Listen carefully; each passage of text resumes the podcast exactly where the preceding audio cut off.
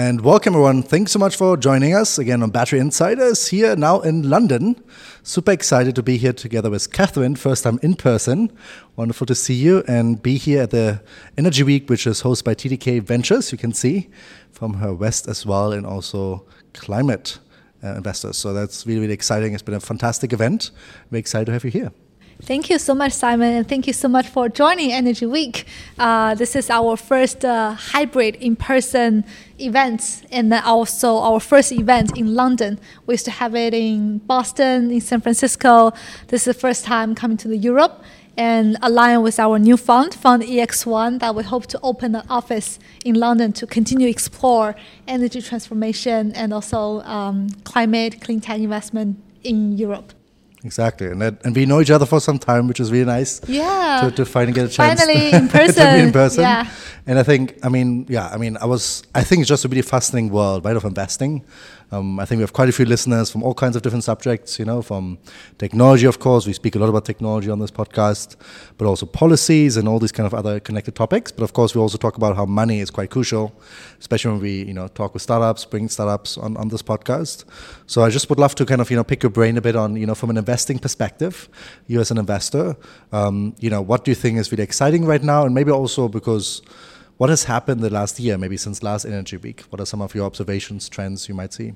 Sure. I feel like um, energy investment or battery investment, or probably we can continue to expand to the climate tech, clean tech, is getting more and more hot topic. Uh, and then we're seeing, for example, I'm also doing some like research on the mega funds, meaning like more than 1 billion AUM, big fund especially in London, especially in last one and two years, we see another three new mega funds started in London. And then there's also several in US as well. But we're seeing, even though the macroeconomic is not is a little bit challenging, um, however, we're seeing the private segment, uh, the money raised to investment to invest in the clean tech area is continue going strong.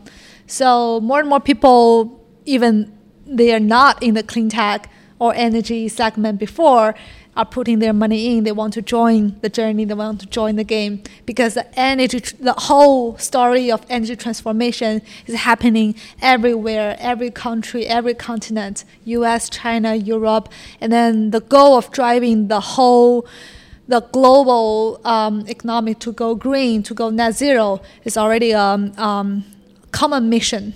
Uh, I would say a, a common mission for every um, from every country. Yeah. Yeah. And maybe to follow up on that, because you mentioned these different countries, right? And I guess you're rather international in your fund there. And I mean, you have quite a presence also in the US. And just wondering, like, where do you think is, you know, who's leading, right, in, in this climate space? And also maybe from you know, what do you get excited about? Is it a lot in the US now, with Inflation Reduction Act? Is it more Europe now because you're moving out some facilities here? So I'm just curious to get your perspective. Or maybe it's in Asia, maybe China, Japan, etc. Yeah, I would say um, just like what we discussed these two days in Energy Week London, uh, each different geographic areas has their own like advantage or the things that they're doing good at, and then things that, that they need to catch up. For example, China, I would say they are very first movers in this whole electrification process. Back to 20 years ago, there's already the like very original battery companies like ATL, CATL, BYD already emerging, started their business in China, uh, and then the, I think in around 2010 there's a Chinese government kind of whitelist of uh, from the regulatory perspective for enforcing uh, the procurement to only buy batteries made in China, and also follow, followed with a lot of um, subsidies, subsidies, and also incentivize for people to buy EV. So both on the production side, demand side, and then close, really close a loop of what happened in China in the past 10 years on the electrification. So that's why we see China on the road right now, you already see more than 30% of EVs. In some cities like Shenzhen, I just go back to China in September, all the commercial vehicles, all the taxis, all the like small little buses, large buses, heavy duty trucks are all electrified.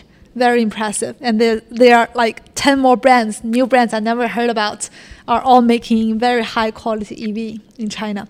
But in US right now, our electrification rate is only like single digit, 6%, 7%.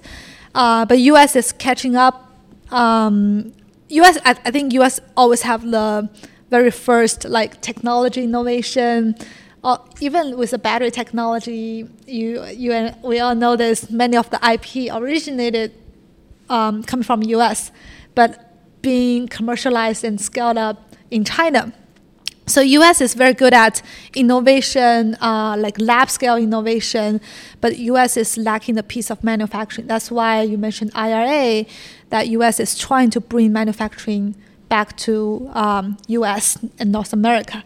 Um, Europe, I would say, is moving fast, much faster than US on a lot of um, like mandate and also um, regulatory, like you have to um, convert a certain amount of green hydrogen to to green hydrogen. You have to electrify. You have to like phase out um, a lot of uh, internal combustion engines, uh, and also another different thing I think is um, Europe is more open. Uh, to the supply chain wise, for example, CATL already built several gigafactories um, in Europe and also like come like Gotion, and then they're all like starting to move to Europe.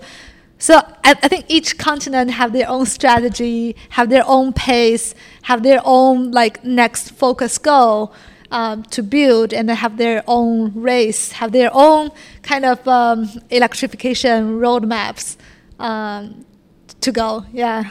For sure, and I think I think there's a one commonality, right? Is also you mentioned, you know, a lot of IP developed, maybe also connected with London, right? Also, quite a lot of the battery IP was also developed here in the UK. It was Goodenough, and others. So, I think that's also exciting to, to see this link now with you, you know, expanding, expanding more to Europe.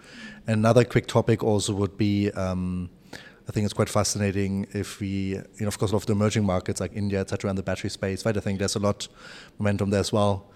I know we are limited on time, but one other last quick question I would just would have is because we have a lot of startups listening in, and I was wondering, like, you know, if they want to get investment, of course, there's also different approaches and grants, and you know, people can do all kinds of ways. But we know, especially in the hard tech, and you're very strong, you know, in the in the in the hard tech um, and deep tech. So, what are maybe the things you look out as an investor for an ex, um, for a startup that you get excited about? What should have startups have in mind if they want to go this journey and looking for funding? Yeah, I think um, I would say we are also seeing more and more startups. Uh, so our podcast, Battery Associate, I will focus on battery.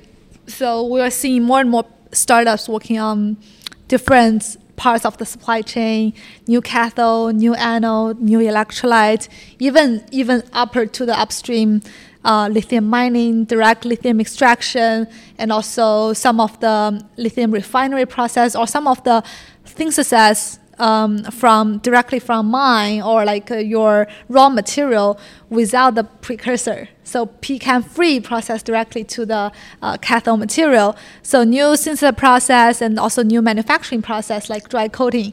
Um, so a lot of opportunities there. Uh, back to recycling to close the loop. Uh, I would say. Um, suggestion for the startup is that you want to know what is the state of the art because some of the US I haven't explored too much in the Europe yet. Some of the US startup that what they're doing, they think they're solving a big problem, but they don't know that this problem has already been addressed in the top cell manufacturer. For example, there's startup working out, okay, I have a one unique process I can reduce the formation time from like weeks long to only several days. But when I visit the factory in China, they can finish uh, formation process in 30 minutes.